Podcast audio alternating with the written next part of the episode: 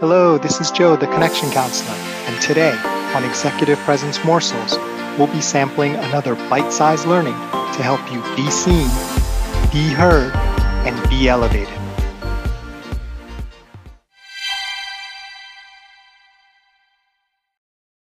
Hello, and welcome back. I want to change things up a little bit today. We've been talking a lot about others and how to connect with others so our executive presence is felt by them so they perceive us as having that executive presence. And that's still 100% true and is definitely the mechanism by which executive presence is actually generated. Again, it's not how you dress, it's not your title, uh, it's not the way you stand or make eye contact. All of those can have an impact, but those in and of themselves do not generate executive presence. The thing we're going to look at today is a little bit different in that we're going to look at how our own internal confidence and threats and doubts that we have ourselves can negatively impact our ability to generate executive presence. So, in other words, what that means is if we don't have confidence in ourselves, or if we're not able to generate the right state of being inside ourselves because we have some doubts before we even enter a room and anyone else is involved, forget about what they think. If we don't have the belief in ourself, the right state of mind, the right state of being, it becomes very difficult, if not impossible, for anyone else to perceive something that we don't truly believe ourselves. So, today, the topic I want to share with you is something called stereotype threat. And what that basically means is that when there is a stereotype that applies to us, when we go into a high performance situation, and I'm talking about a negative stereotype like, you know, you're not good at something, right? Or you're not expected to succeed at something, then some of our mental horsepower, right, our, our cognitive horsepower, can easily be pulled away from the performance of the task to worrying about how you perform will impact that stereotype, which you know others have, right? So they don't even have to be acting on that stereotype. You just know that stereotype exists in the world.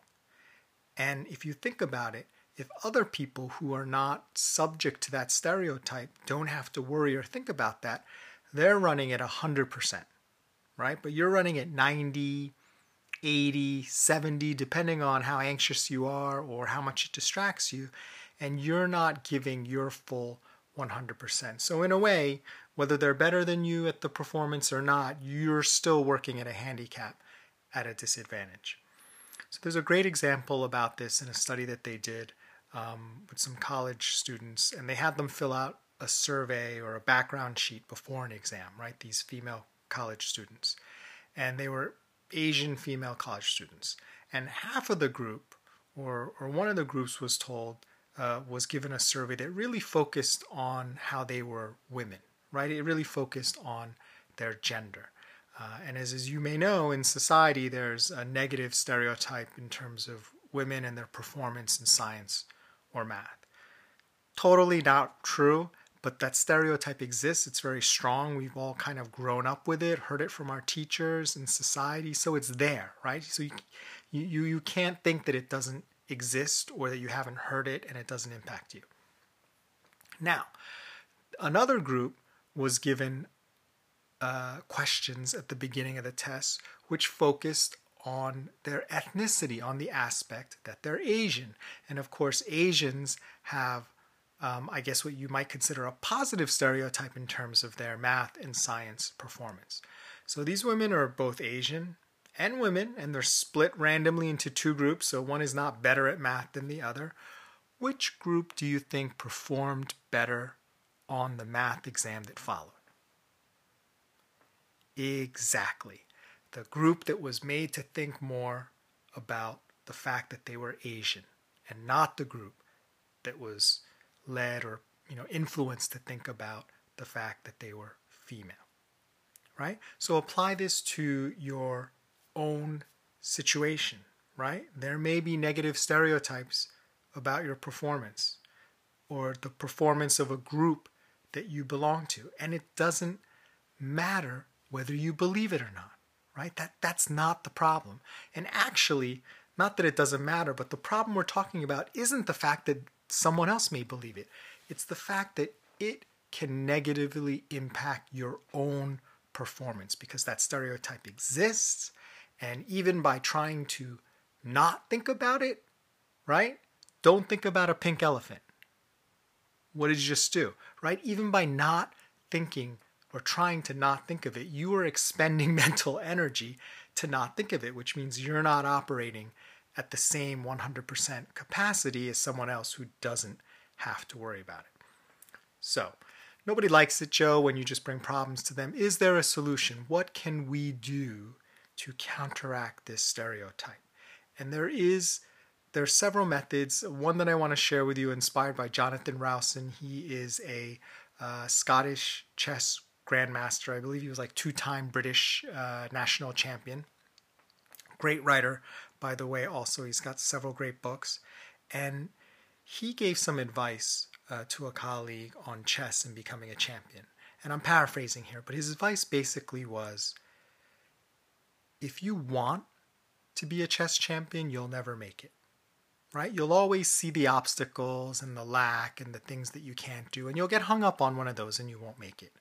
However, if you choose to be a chess champion, if you decide that that is your identity, you make your choice, that's what I call this make your choice, then everything that you see, every action that you do, every tough decision that you make is informed by that identity. You've chosen that identity, which makes it much more likely that you will achieve that eventually, right? So the example I like to give is and let's stick with chess for a second. If you want to be a chess champion and you look around and you say, "Yeah, I am a chess champion." Right? I haven't I haven't gotten there yet, but I am a chess champion. I will be there. And you look around and you're thinking, "Well, what do all the other chess champions do?" And you see, "Hmm, they all have top coaches and teams." But that costs money. And maybe you don't have a lot of money right now to spend on it. Guess what? Not an excuse. You're going to get a coach. You're going to get a team. You're going to be creative. You're going to beg, borrow, and steal, whatever it takes to get that team, right?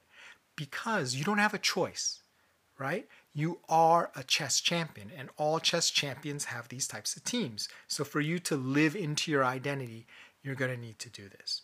So, one way to combat stereotype, which is very effective and can help you on the way to your executive presence, is to make your choice. Choose the person that you are, and that will help you grow into and become that person. And if that is a person with the most executive presence in your company or your organization, God bless you. I think that is fantastic.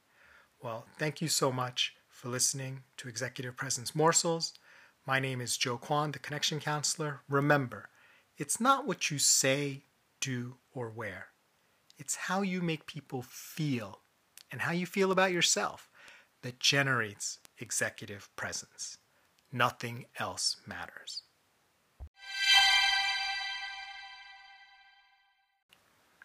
If you'd like, please stay tuned for a preview of tomorrow's episode brought to you by our sponsor. Hello, welcome back. So happy to see you again. Today, I want to talk about an ability that is often confused or overlaps quite a bit with executive presence. Uh, it's also a topic that I love to talk about. In fact, it's it's one of the first um, leadership ability uh, concepts that I thought about and started training people on even before executive presence.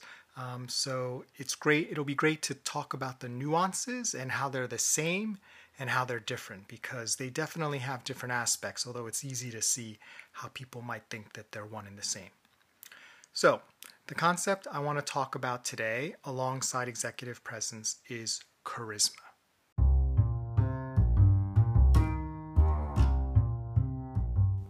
Thanks for listening.